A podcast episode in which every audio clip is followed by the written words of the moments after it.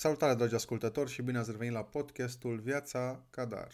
Vine o vreme când copilul vrea să fie tot mai independent.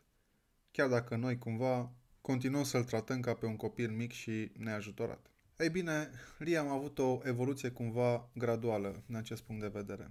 Pentru servitul mesei, după ce am început diversificarea, am folosit pe lângă babețică și o costumație care îl îmbrăca cu totul, plus o extensie din material impermeabil care se aplica pe scaunul lui de jur împrejur și era ca un ozeneu, ca să zic așa.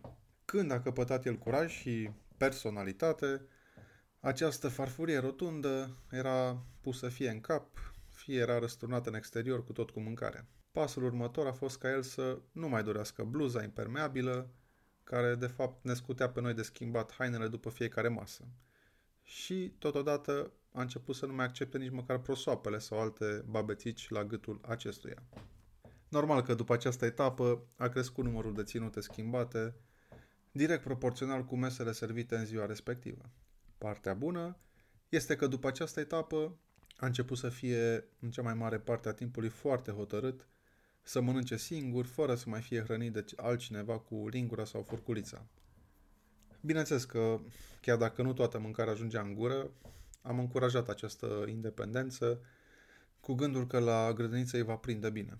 Partea mai distractivă este că Liam a început să lanseze mâncarea care nu-i plăcea, fie pe jos, fie îi dădea direct lui Freddy, motanul nostru, adică după fiecare masă, pe lângă schimbatul de haine, a apărut și obligatoriu ștersul pe jos.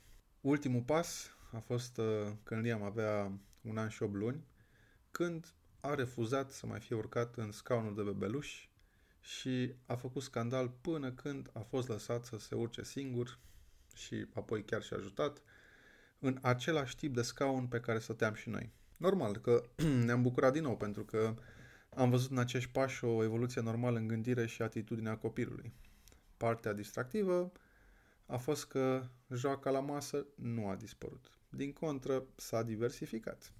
Astfel că o mână mâncare se prindea mai ușor de spătarul scaunelor și mâncarea era mai ușor de lansat pe peretele de lângă masă, adică alte locuri care trebuiau șterse și dezinfectate periodic.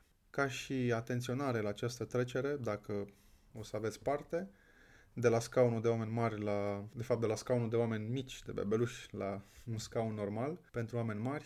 Uh, atenție că este instabil totuși acest scaun, pentru, mai ales pentru un copil mic și cum, uh, din ce a observat la noi, Liam nu prea stă în poziția drept și nemișcat la masă, așa că există oarecum permanent de riscul căderii de pe scaun sau căderii cu tot cu scaun.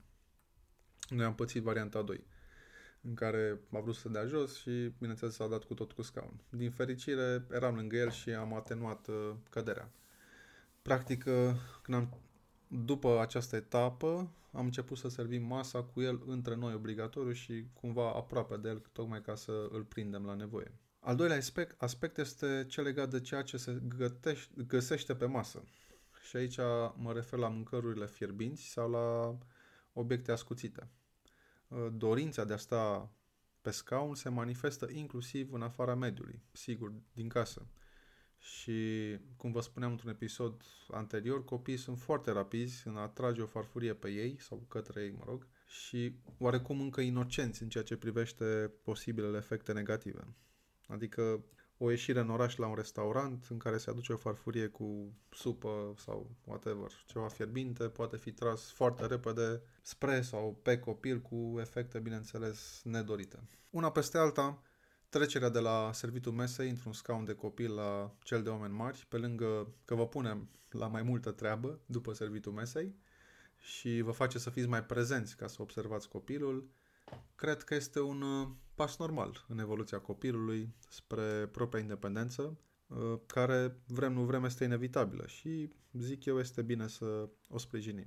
Acestea fiind zise, vă salut, iar dacă aveți întrebări, nu ezitați să-mi scrieți la marian.cadar.gmail.com Grijă de voi și pe curând!